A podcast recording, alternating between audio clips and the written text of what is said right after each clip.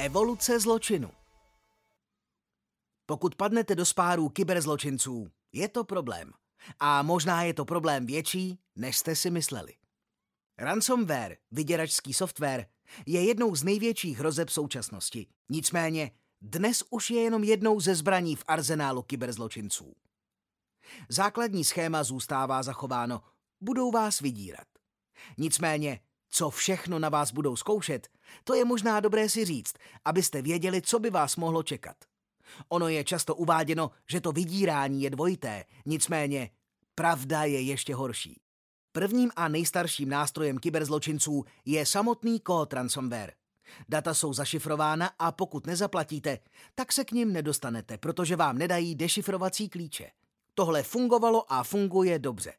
Uživatelé a organizace platili a stále ještě platí.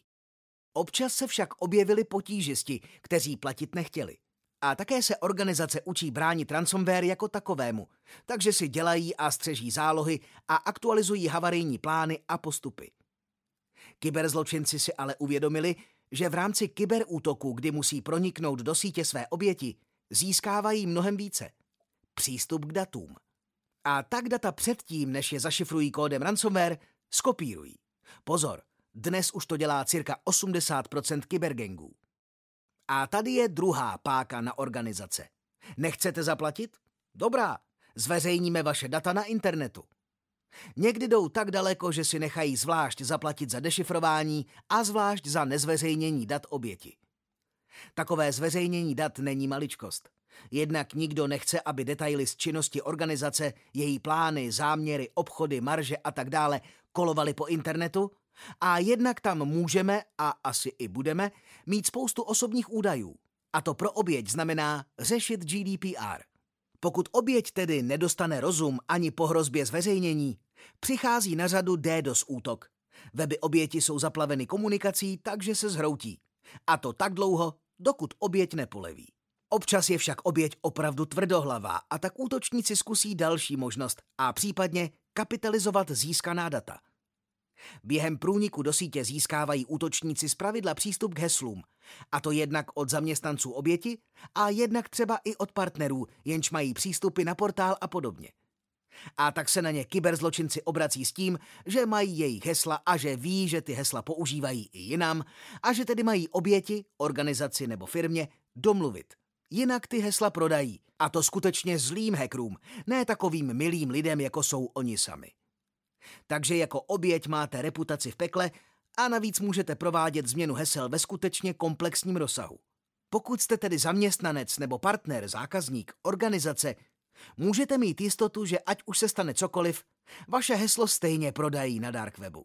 Poslední lahůdkou, která se objevila, není ani tak vlastní vydírání, ale skutečně obchodování informací. Uvědomme si, že kyberzločinci jsou inteligentní lidé, a tak ví, jestli oběť, kterou napadli, není náhodou třeba obchodována na burze.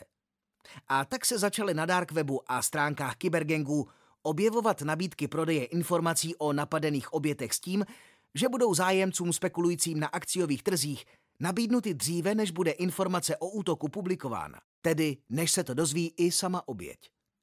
Celkem správně předpokládají, že zveřejnění informací o úspěšném útoku může zahýbat s cenou cených papírů.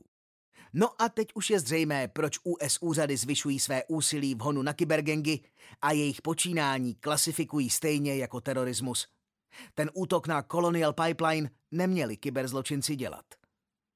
Pokud se chcete poradit, jak se vyhnout potýkání s kyberzločinci, pokud nevíte, kde je největší nebezpečí, co byste měli udělat hned a co počká, jaký bezpečnostní systém je vhodný pro vás s ohledem na váš biznis a velikost, klidně se obraťte na autokont. Rádi vám poradíme a jak se říká, za zeptání nic nedáte. Autokont ví jak.